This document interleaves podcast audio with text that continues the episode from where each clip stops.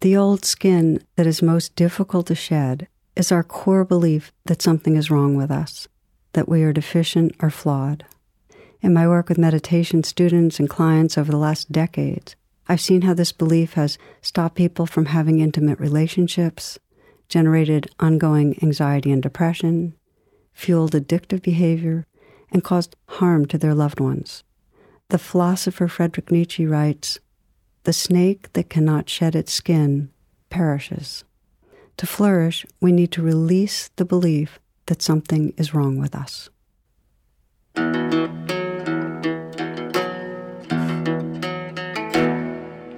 That was Tara Brach reading from her new book, Radical Compassion Learning to Love Yourself and Your World with the Practice of Rain. I'm James Shaheen. Welcome to Tricycle Talks. Tara is a clinical psychologist and meditation teacher who has been at the forefront of blending Buddhist meditation and therapeutic methods. She is also a best selling author, the founder of the Insight Meditation Community of Washington, D.C., and the host of a wildly popular meditation podcast. Tara is perhaps best known for her teachings on radical acceptance and RAIN, an acronym for a method for applying mindfulness to difficult emotions. In her latest book, she focuses on using RAIN to cultivate compassion, beginning with compassion for ourselves. She says that most of us are living in a trance of unworthiness and are addicted to self judgment. In this episode, I sit down with Tara to discuss how we can use rain to break this addiction by becoming more aware of our reactions and learning to loosen our identification with our feelings.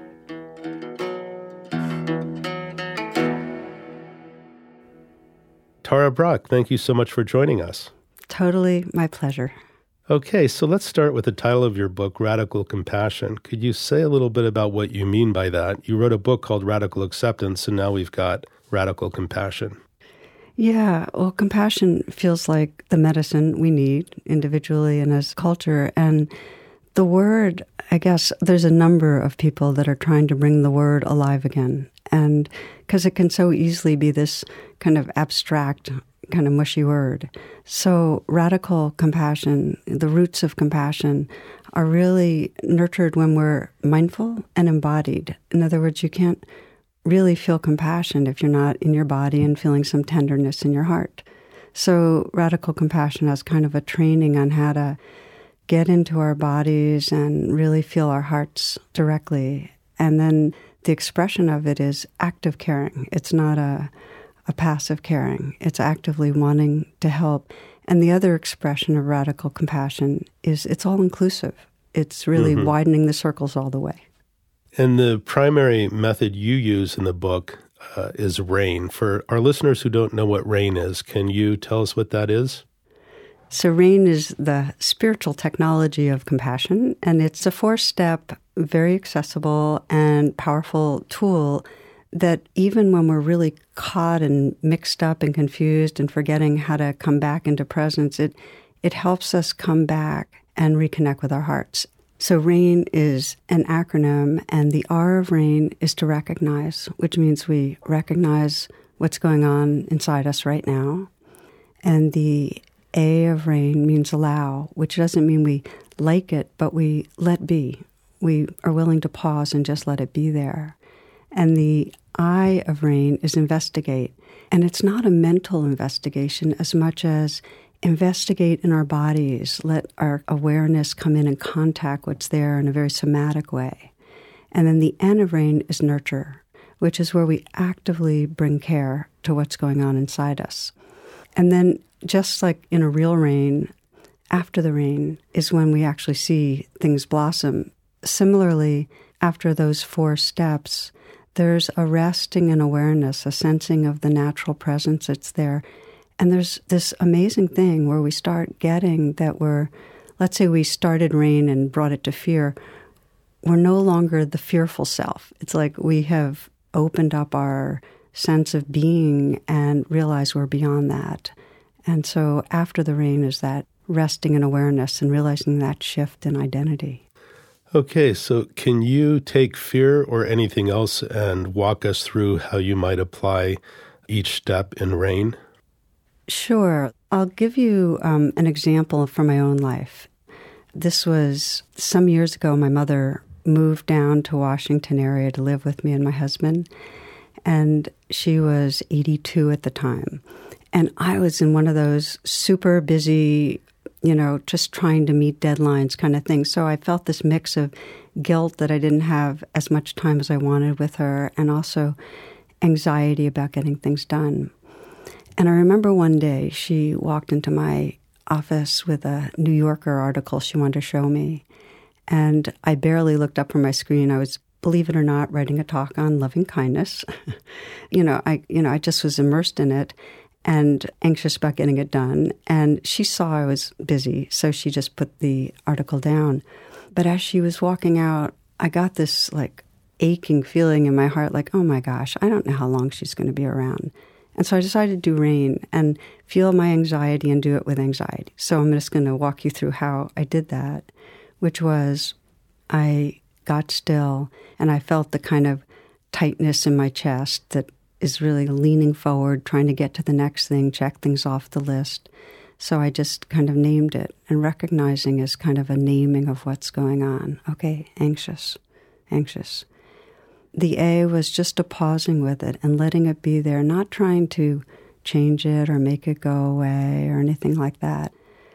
And then as I investigated, underneath the anxiety, there was this belief that I would let people down and I'd fail in some way if I didn't get everything done just right. You know, I needed to, this is what I needed to do in order to be okay person, in order to have people feel like I did what I promised. So underneath that anxiety was that belief. And then when I got in touch with that, there was that a sense of a real twisting and ache in my chest.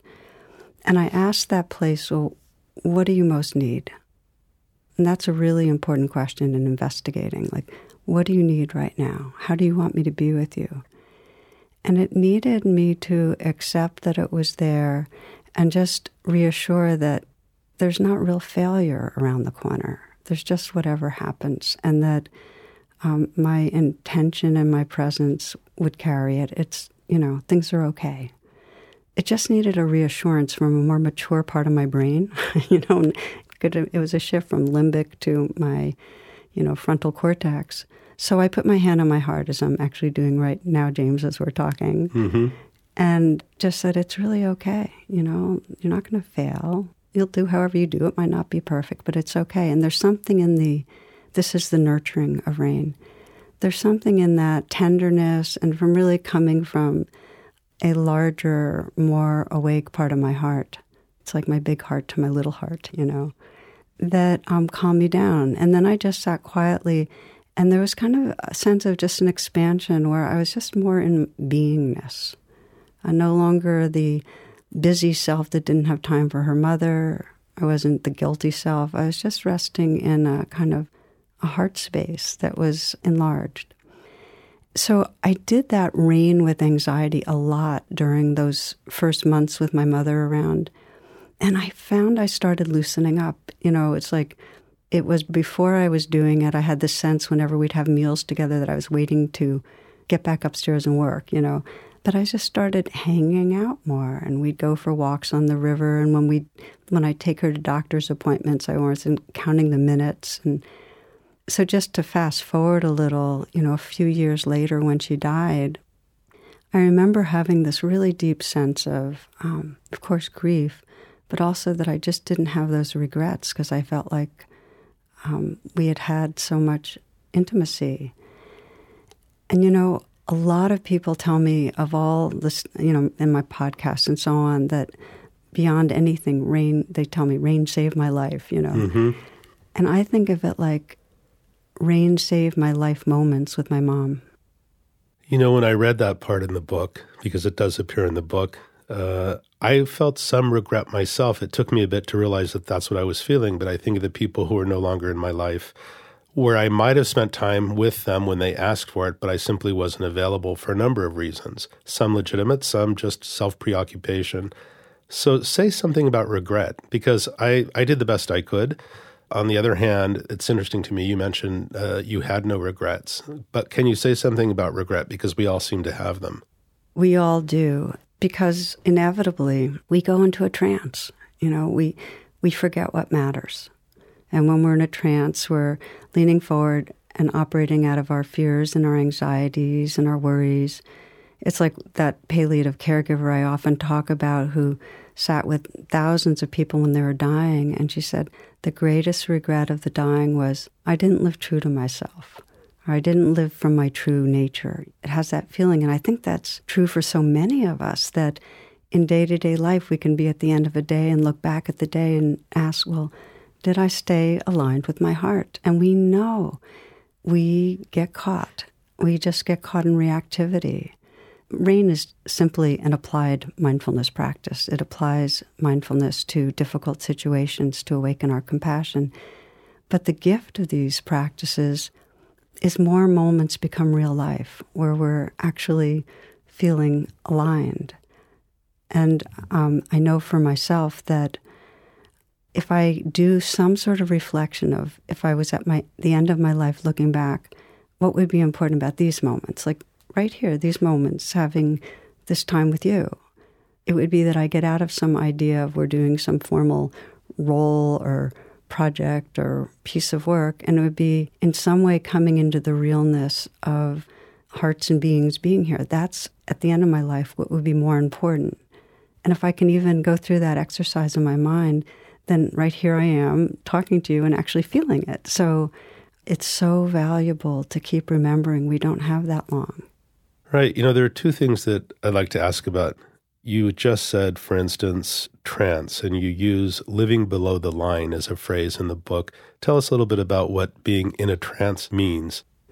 Well, the living below the line, it's an image that Joseph Campbell gave that I think is super useful. And he talks about awareness as this big circle, and there's a line going through it, and everything that's above the line is in our awareness, and everything below the line is outside of awareness. And when we're below the line, we're in a trance. We're just not connected with the whole of who we are. That's when we get that limbic hijack where we're, we're living inside the fearful self or the greedy self, but we're forgetting, we're forgetting the sense of belonging to the whole. And so meditation really brings us above the line. Meditation wakes up mindfulness so that we see what's going on that we didn't see. Okay, and the other thing you mentioned was living true to yourself. Can you say something about that? Yeah, and it's a great one for Buddhists because true to what self, you know? Right. And so I would almost reword it and say living true to our awakened heart mind, you know, our real potential. You know, I often guide people in meditations that where it's really a way of saying taking refuge in Buddha nature, where I'll say call on your high self or your future self. And what I mean by that is the being who you are when you're really awake. It's like, what is it like when awakened heart mind is expressing through this body right now? What is that like? And it's a valuable way to direct attention because we get caught in an identity that's smaller than that. And it reminds us of who we are, how we can be when we're um, just more awake, more conscious, and more free. You also talk a lot about being addicted to our own self judgment, which is a pattern that holds us back. How do we let go of self hatred? You're very direct about this. Um, how is it that we give ourselves a break? Well, thank you for the question. I love it because I'd say that, uh, you know, ever since I first started becoming aware of my own suffering, I could link that suffering to I don't like who I am and I don't like how I am. And that was really early on in my teens. I started noticing it, but it's really what got me to write Radical Acceptance. And um, for me, that sense that I call the trance of unworthiness, which is in some core way we're flawed and that in every relationship we're falling short and we're not enough, that, that sense of not enough it is the most pervasive suffering. With most people I meet, there's some deep down sense of not okay. And so that became, to me, the primary place to come above the line. To notice is the first step. What we can become really aware of no longer contracts our identity. The reason I call it a trance of unworthiness is because most people, if I'll ask a large group of people, do you think you judge yourself too much? It's like everybody will raise their hand. But what most people don't realize is that in any given interaction or setting, on some level, that filter of how am I doing, not doing so well, and the gap between how I should be doing and am is a sinking feeling, and it gets in the way of being spontaneous, it gets in the way of enjoying, it gets in the way of our full intelligence, and we can't love without holding back. We end up holding back because we don't trust ourselves. So the trance of unworthiness has been a real central theme throughout for me. Right. And so my path for myself was how can I begin to really see and trust the goodness that's here? How can I begin to arouse a quality of compassion towards this suffering? And so I started off with that in, in radical acceptance. And radical compassion actually offers to me the most well developed tool it's so powerful to begin to sense where the suffering is and have these steps to really contact it and then find these different ways of self nurturing that can be so healing. But why do you think it's so difficult for us to offer ourselves that compassion or, for instance, loving kindness? I mean, the first time I went on a loving kindness retreat, I, I did it under pressure from Sharon Salzberg. And I was averse to it. It was very, very difficult uh, metta practice for me in the beginning. Why do you think it's such a challenge for us to offer ourselves compassion? That's really one of the deepest and most important questions. Like, how come it's so pervasive that we don't like ourselves? And then the given is that if we don't like ourselves and then we're asked to offer ourselves love or compassion, it amplifies that sense of I don't deserve it, something's wrong with me, and aversion. So, how come we don't like ourselves is really the question. And it comes out of fear. I mean, we have a very fear based society, and it's the messages we get are here are the standards to meet, you know, to be a good person. It's a very competitive society, it's very individualistic. There's no natural ways of belonging. It's not like assume that we belong. We don't belong to the earth or to tribes or to community. It's you have to meet these standards to belong. You have to be attractive, be intelligent, you know, and in this culture, be white. You know, it's really like Toni Morrison says, you know, every, everybody else has to hyphenate, you know. So we don't have natural ways of belonging. And what that means is that if we don't meet the standard according to ourselves or our parents, and most of us were criticized, we feel something's wrong with us. And that's very deep because for humans who need to be part of the clan, having something wrong means that you're going to be banished. I mean, it goes deep to our survival mentality. There's deep shame and deep fear with it. Or it could mean that you have to buy something to be okay. There you go. It feeds the culture. Exact. It feeds exactly the commercialization of our world. Right. So, how do you see this problem of self judgment and self loathing or self hatred? Uh, how do you relate that to addictive behavior? Well, one of the things we do when we don't like ourselves is try to soothe it. Like not liking ourselves and feeling afraid that we're going to be rejected ends up creating an agitation in the system. So in my book True Refuge, I called these false refuges, not because they're bad, but because they don't really work, which is that we all have strategies to try to soothe and control our, our system, to regulate our own system. And I sometimes think of it like we come into this world and it's a challenging world, so we put on a spacesuit, you know, and the spacesuit's our ego, and it needs to be there, but it also has all sorts of super defensive and aggressive modalities to help us get through. And because it's such a tough world, we need our spacesuit. The suffering is we get identified with the spacesuit and we forget who's looking through. We forget the, the purity and the innocence and the awareness and the love that's looking through, that's aware. So the spacesuit we get identified with is basically this ego structure that deep down we don't like. So it's not our fault. These are our coping strategies, but then we don't like ourselves for our coping strategies. And to loop back to your question, James, you said, how come so much addiction?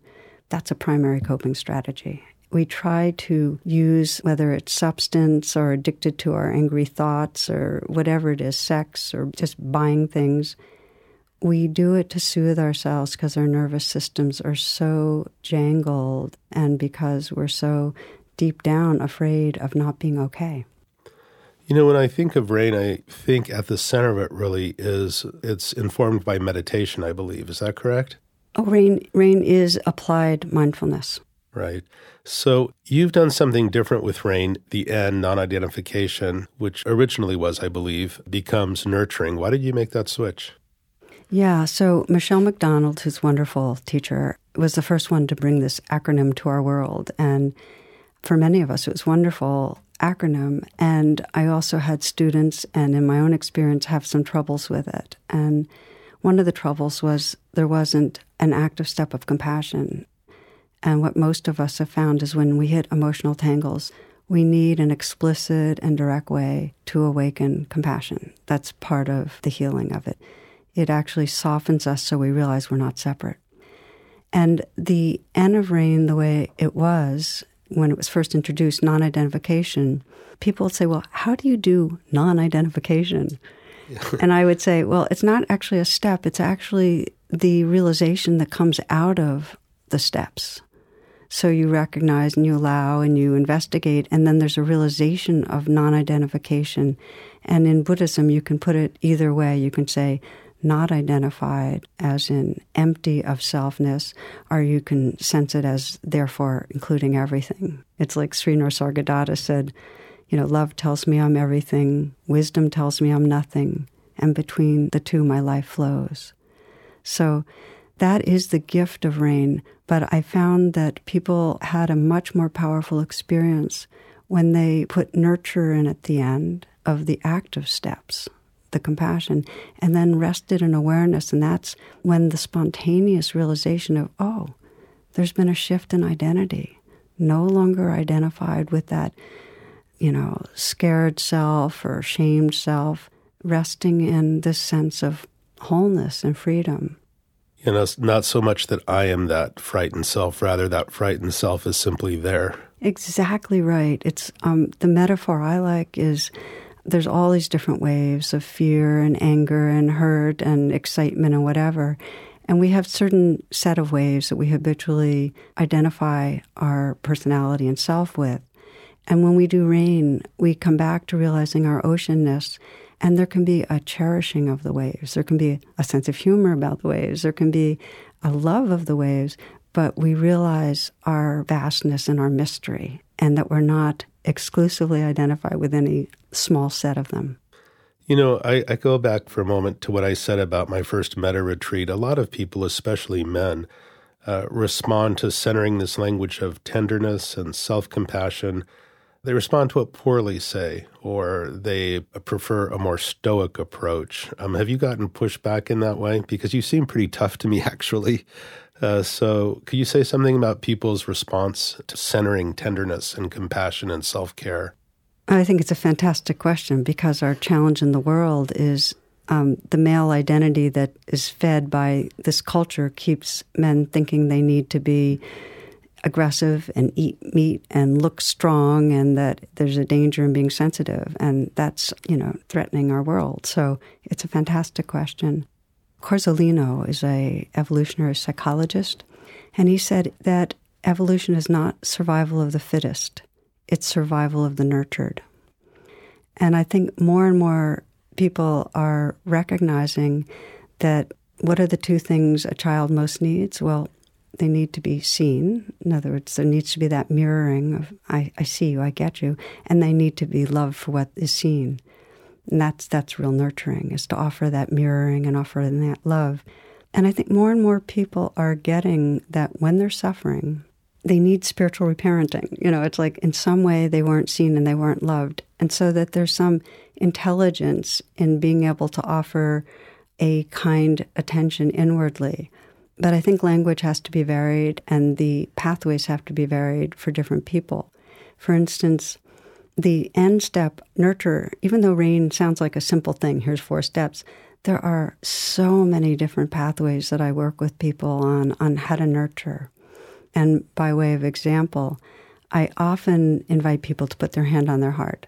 Some men don't want to do that, but they actually don't mind putting their hand on their belly, hmm. you know, which is interesting. And it's just a sense of contact and centering and knowing, okay, I'm with myself. I invite people to use messages, you know, send a message of care. For some people, it could be something like, It's okay, sweetheart. For some men, it might be, This belongs, which is a really powerful message. I, I worked with one man and he felt very, you know, angry. His boss was a woman who was actually very unfair and so on. He was really angry. And he would just say, he would just put his hand on his belly and say, This belongs, this anger.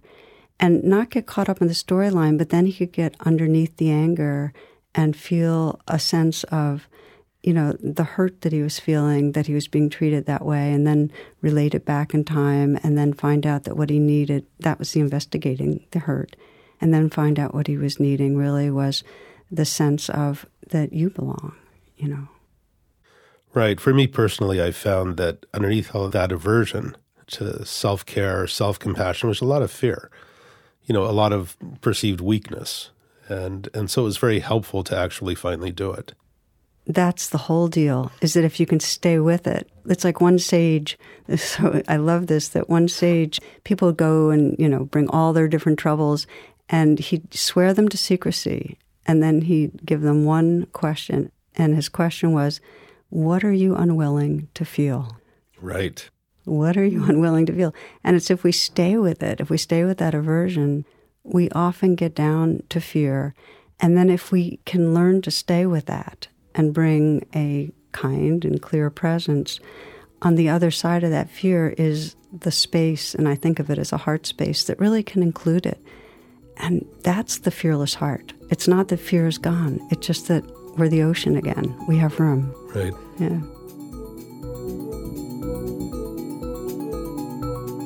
You're listening to Tricycle's editor and publisher, James Shaheen, in conversation with Tara Brach, author of Radical Compassion Learning to Love Yourself and Your World with the Practice of Rain. Have you ever wondered what the purpose of mindfulness really is? In Tricycle's online classroom, you can now join beloved meditation teacher Sharon Salzberg for a new six part course The Whole Path Kindness, Meditation, and Wisdom. In this course, Sharon explores the nuances of key Buddhist practices and explains how they can allow the mind and heart to open to the Buddha's transformative wisdom. The Whole Path starts March 23rd Tricycle Talks podcast listeners can receive a special $25 discount when they sign up with the code TRIPOD25. Enroll now at learn.tricycle.org. Now, let's return to James Shaheen in conversation with Tara Brach.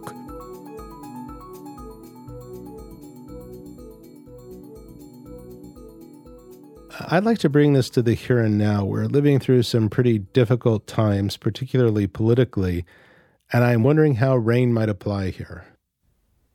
It applies in the same way as it applies to any other tangle. Let's say with race, we're all below the line to some degree on race in this society. You cannot be in a society where um, people were enslaved and the way we've treated African Americans in this country and had our history and not be below the line. So every one of us, if we want to wake up and be free, has to intentionally pay attention to unseen bias.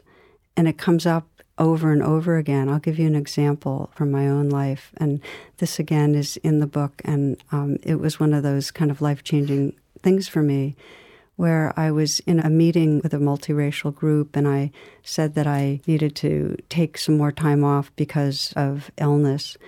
And an African American woman really objected and challenged my commitment. And I had felt like I was being vulnerable and disclosing, and I'd been really committed, but she felt like, you know, she was really angry at me. And I did rain with that. And I, you know, recognized and allowed, okay, I'm I'm angry and I'm hurt and I got underneath that and felt really that sense of being unseen and not cared about by her and others. Like how could how could she be blaming me when I'm sick? Kind of feeling. And um, and then I kept on investigating and feeling, well, what, what I need right now. And I just needed to feel a sense of what I sometimes call the beloved caring. So I put my hand on my heart and I just felt care coming in and I offered myself care. And I felt more balanced and larger. And then I was able to look at her through different eyes. It's like once I had nurtured my inner life, and I had a conversation with another African American friend who really helped me to see this woman differently too. And she basically told me this. She said, Tara, for you, it's voluntary, this commitment. For her, it's life and death, this work we're doing together for racism. And that just reminded me of, you know, her grandson in jail and how she really felt like all the boys on the streets that were being shot at were her children. And it's it's so Rain helped me be less identified with my small, hurt, vulnerable self and more if I could be compassionate with myself, then I could see her through um, more wide open eyes. And it did another thing, James, which is that I kept practicing with Rain. And some weeks later, I was on a vacation, and my husband and I were taking a swim. And we swam out to this island, and I was like at my best. I was, I felt like I was moving through the water like a world class athlete, graceful and strong, and so on. It was just great. Coming back, I was just a loser. Like I just was exhausted and my body was off balance. And it was just terrible because I realized I had been carried out by the currents. And I was going against the currents coming back. And rain, this practice of rain and, keeping on looking at unseen bias, it just clicked that I am being carried by currents as a white and, you know, upper middle class or whatever it is person in this society. And that my friends that I am getting more and more involved with, with, you know, anti racism, anti racism work and so on, going against the currents. And so rain helps. We need to do rain in talking with each other. In other words, take care of our own inner life, you know, come into as much presence as we can. But then we can use rain to look at another person. So I can look at you and recognize and allow whatever I'm most picking up from you and bring that same mindful investigation, because investigation is not just our inner life, it's comprehensive. To, okay, use my mirror neurons. What's going on for you? And then bring that same nurturing and care to you. So it's meant to be a relational process. A lot of us get caught up right now watching American political life unfold, and we all get caught in different places. Is there a particular place where you get caught? I mean, I'm sure you're dealing, watching all of this with interest and engagement. Where is it difficult for you? Well, first, I'm going to name confessionally and truthfully, it's really difficult. And I get pretty hooked in a lot of the time. And there's a sense of anger and outrage and righteousness. And I make bad other. My mind creates others into the enemy. I guess what I can say is that I'm actively working with that because I know that the healing of our world is to bring that above the line and to be able to move from bad other to realizing our shared belonging. So I have a kind of meditation I do. I started this back when we attacked Iraq. I was feeling all this outrage of us about to attack Iraq and, you know, realizing that, you know, how much suffering was going to come out of that. And I started a newspaper meditation that I now do in a different way because I don't read the newspaper. I'm more online or listening to podcasts. But um, I'll pause and I'll feel the anger and outrage and this is rain, I'll recognize and allow it. And then I start to investigate. And I find that under the anger is fear. And if I stay with it, really stay with it, then under the fear is grief. And if I stay with that, and I can feel it now because I've got in my mind so much that's right, very, very current with our world, and I feel that grief and open to it, then I come into the place of caring. And if I can speak and act from the caring place, then I'm part of the healing. But if I go around in my unreal othering, you know, this bad othering, then I'm just perpetuating exactly what I'm most upset about. So, in the book, you talk about inviting Mara in for tea. Now, Mara in Buddhism is the great tempter, the devil, the seducer. What do you mean by that? Yeah, it's kind of like that sage saying, What are you really unwilling to feel? Our tendency when we're angry or hurt, um, our first reflex is to move away from it. And part of the reason that we're in such a struggle as we are in this world right now, so I think of it as this it's not my language, by the way, but this culture of contempt. And that word really gets to me contempt, that, that mix of disgust and anger, where um, we're actually people living in very different realities and being fed different realities and really, really, again, bad othering others. We're so caught in it that um, we, we need an active pathway of working with it. And if we do our default of continuing to believe the story of bad other and staying in our contempt, we're avoiding actually what's under it. So it really comes to what I was just mentioning that kind of unlayering with rain, where we say, okay, this is what I'm feeling, and I'm feeling it towards this person, and I'm really, you know, angry and outraged and hostile, and being willing to pause, recognize and allow, investigate what we're feeling, bring the nurturing inside, and then sense how can I respond? And I really think, and this is particularly for us Buddhists, you know, uh, one of my friends says, you know, that that the social activists need to be able to sit on the cushion more, and those on the cushion need to get more active. That if we want to be really manifesting our true nature, we need to care and act. And that's really one of the messages of radical compassion that we really get that the people that are suffering are part of us, that we're not doing it out of some good personhood, that we're doing it because um, those that are most vulnerable are part of us, and there's no other choice. You know, the book is a lot about saying yes, saying yes uh, to what we're feeling or allowing it to be there and making room for it and recognizing it, allowing it, investigating, nurturing.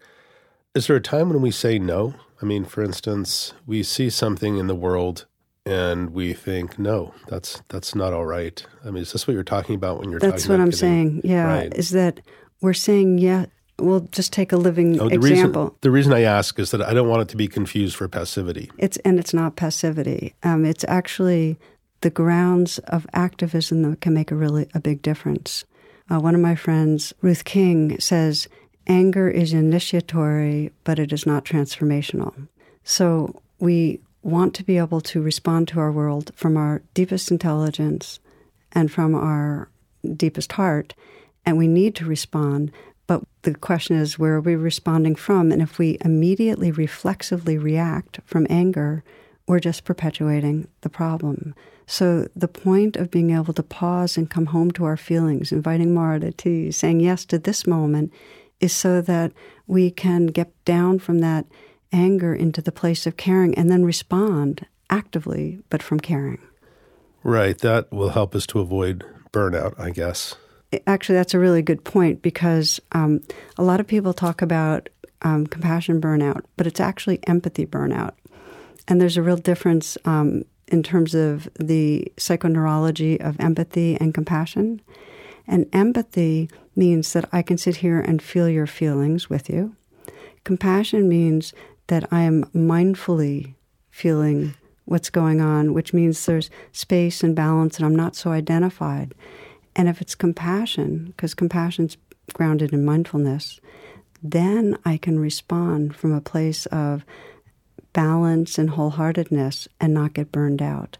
And there's actually, it's so interesting, James, that they actually can see in the brain now that if it's empathy, it activates the limbic part of the brain and it's negative emotions and we get wiped out by them after time. If it's compassion, in other words, if it's embodied and based in mindfulness, it activates the frontal cortex and it actually feels good. It's like the feeling of we belong, I want to, I care, and therefore I can act, but not get burned out. Yeah, I mean, I guess that sense of belonging, it's what's so challenging for so many people that I belong. I mean, I guess you could say by virtue of the fact that I'm here, I belong. That's one way to put it. It's the truth, but the greatest suffering is a sense of separation. I mean, when we're living in our limbic brain and we haven't woken up, when we're under the line, the perception of the world is there's a self in here, there's a world out there.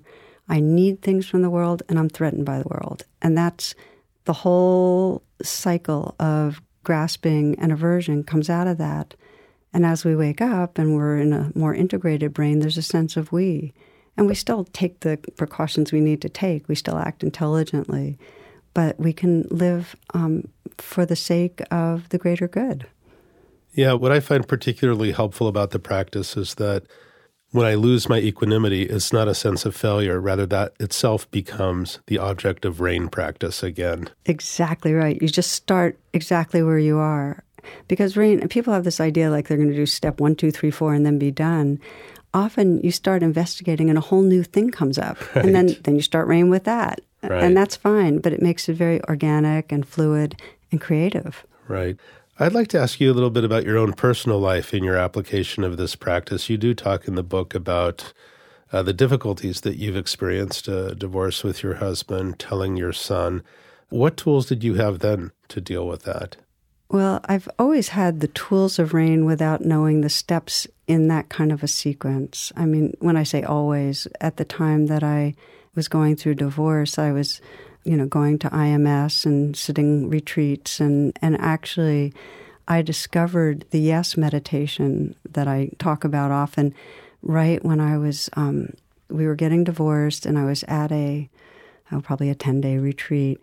And I remember really well, I went up there and I had some sort of a flu and I was feeling anxious about the custody arrangements and I was angry at my ex husband and guilty and worried about my son. It was just a mess. And um, so I sat there having all these messy, yucky feelings coming through and realizing I was in a pure state of aversion.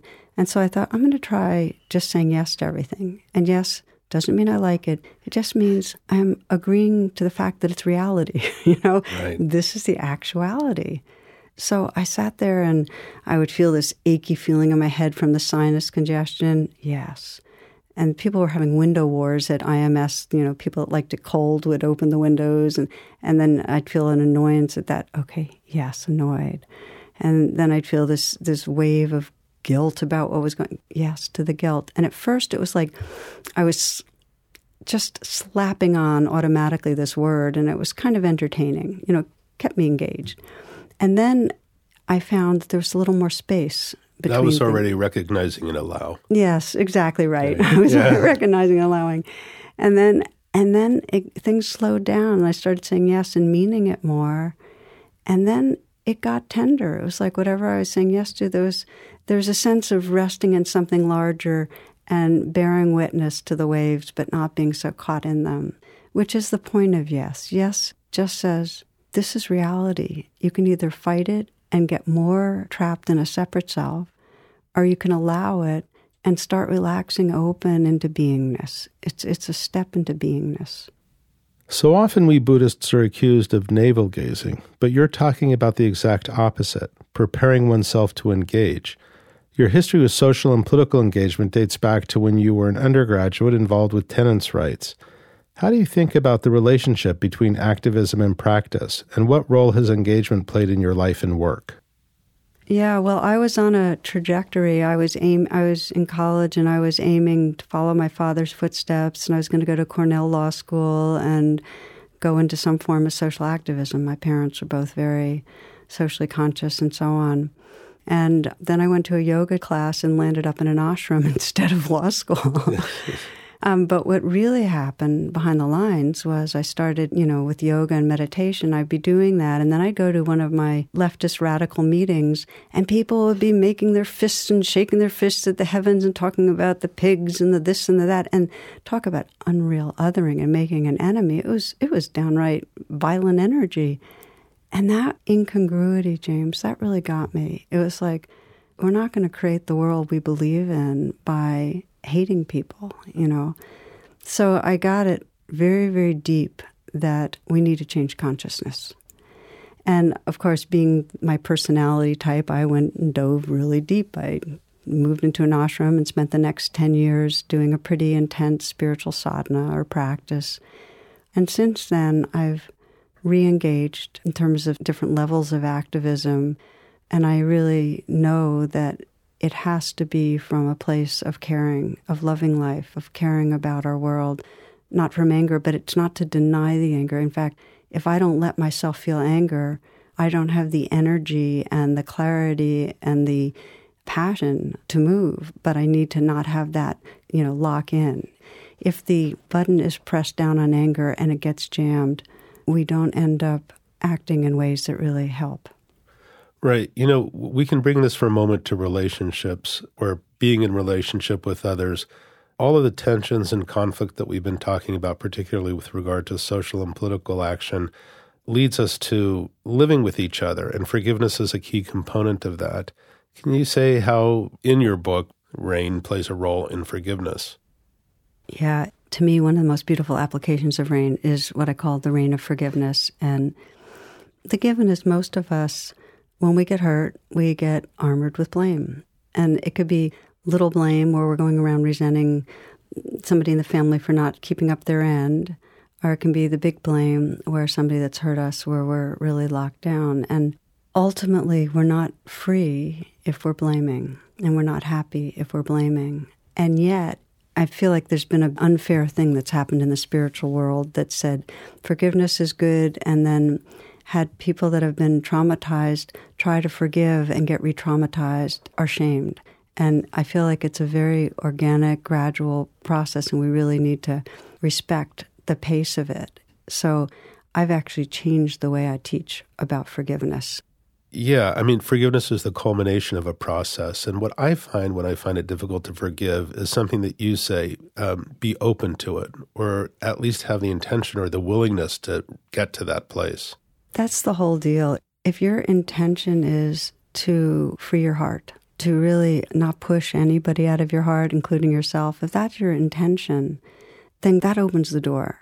But to be really respectful of the pacing. And I find that the biggest thing about forgiveness that I feel like it's important to convey is that we may need to spend days, months, or decades bringing self compassion to the wounded place before we can actually open our hearts to the other person. It's a two step process. We first have to bring care to the wounded place.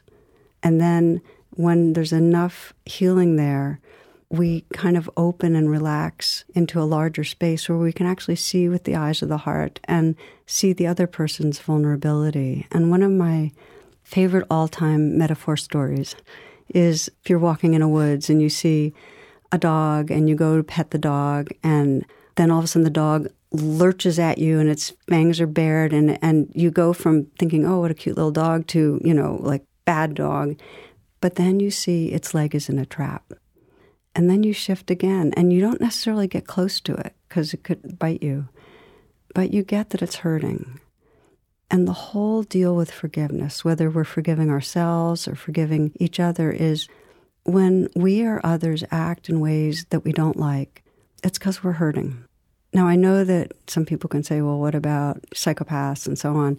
And yes, there are brain chemistry type things that might lead us to not be suffering and then cause suffering.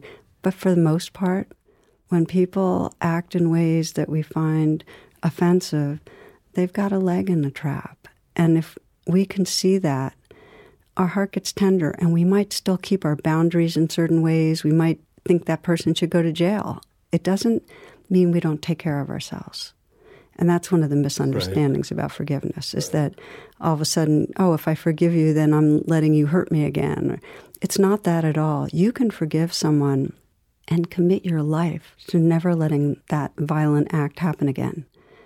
But the point is to free your own heart means eventually to let go of the blame. It's like when we first get wounded, we have to have that scab to protect ourselves, but we don't want a scabbed heart forever. Right. You associate the ability to forgive with the capacity for joy. What about the capacity for joy? Where does that figure in your work, in your book? It figures in hugely because as much as we get hooked in our suffering, a big part of our suffering is the negativity bias, which stops us from pausing and savoring. And it stops us when we have some sense of of creativity or love or awe, it stops us from pausing and just saying, wow, let this sink in. We just kind of race over the surface to get to the finish line. So, a huge part of our training, like you can do rain with something beautiful. If you're feeling a sense of, of awe just and it doesn't have to be some rigid step by step it's like just to recognize and allow wow this is beauty and to investigate by letting your body feel it all the way it's we we don't always allow our body to just just feel that flow of aliveness that comes and then to nurture really means to absolutely honor that it's here and celebrate it and we don't do that very much and we also don't do it with each other. To me, part of joy is to really see the goodness in others, you know, to see the innocence and sincerity and intelligence and dearness of others. And it's a training because our habit is to feel endangered or look for flaws. So being able to mirror back the goodness is pretty much the most beautiful gift we can give another person. Well, that's great. You know, I, I just want to say one more thing. A friend of mine who was quite ill some time ago said it took him until the end of his life to see how good people were because mm. People helped him from every quarter. Mm. He once fell on the street and people were there for him. So his whole view of others changed with that. Okay, so you and Jack Kornfield founded the Awareness Training Institute and the Mindfulness Meditation Teacher Certification Program to promote mindfulness and to teach others how to teach mindfulness. Can you say something about that? Sure, I'd love to. Mindfulness is so in demand. I mean, everywhere. Um, we're teaching on Capitol Hill now, both on House of Reps and Senate, and at Parliament. You know, it's everywhere, um, every institution, and there's a need for teachers. So Jack and I felt, and this is you know kind of towards the we're getting older now, that the best thing we could do is be part of bringing in a new generation of teachers that are really diverse and all over the world. And so we created this teacher training to really um, welcome and invite uh, all types of people that would love to share mindfulness with others um, to learn how to do it. And it's exciting because one of the big understandings is if you really, really want to go deep into anything, teach it. So we have um, currently about 1,500 people in the program right now in the two year program from 50 different countries. And uh, we'll be taking in new applicants early in 2020.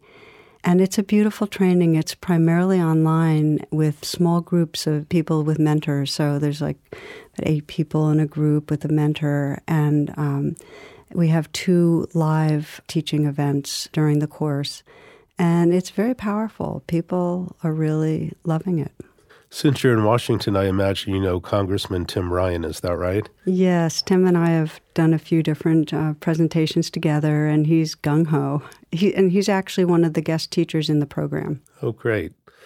Um, how do you feel about the growing popularity of mindfulness? Do you think there's any downside to that, or is it overall a positive?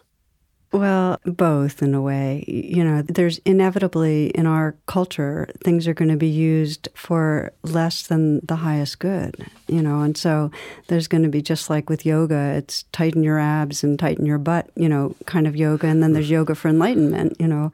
It's the same thing with mindfulness. I mean, some people are going to use it to, you know, go ahead and beat everybody and be competitive, and some others are going to use it as a pathway to freedom. I think I have a deep trust that consciousness is evolving, that awareness wants to wake up through these human body minds and other body minds, and that ultimately this is part of evolution, that we're learning to pay attention in ways that free us. So I ultimately I trust that it's for the good. And I, I had another question. Uh, you talk a lot about shame, and it's not something I mentioned, but it's so debilitating. Can you say something about shame? Well, shame is the core of the trance of unworthiness. It's that basic uh, sense of I'm fundamentally flawed. And again, it, it's so pervasive in our culture, and it's so sad that that's the core belief that filters everything. And I find that we need two things. We need the meditations where we, like rain, shine a light on it and the, bringing the self compassion. But we also need to resolve and heal from shame in, in our active relationships with each other. Because there's something about when I sit here and I share my vulnerability and where I feel ashamed, and you do it, we get in a very cellular way. It's not my shame, it's the shame. And that's what happens in 12 step programs when people can talk about their alcoholism. It's one of the reasons that a lot of people are doing RAIN partners now, where they do RAIN in partnerships. And I have on my website a whole protocol for it because they get less caught in some of the emotions that are very self centered. And I mean by that, that they keep reinforcing themselves inside the vacuum of our own psyche. And when we hear from each other, we start realizing we're in it together, and it actually undoes some of that, that painful isolation and shame. Why don't you tell us the URL for your website so people can go look into that? It's tarabrach.com. Okay. So, Tara Brach, thank you so much for joining us. Oh my gosh, it's a pleasure, James. Thank you. Thank you.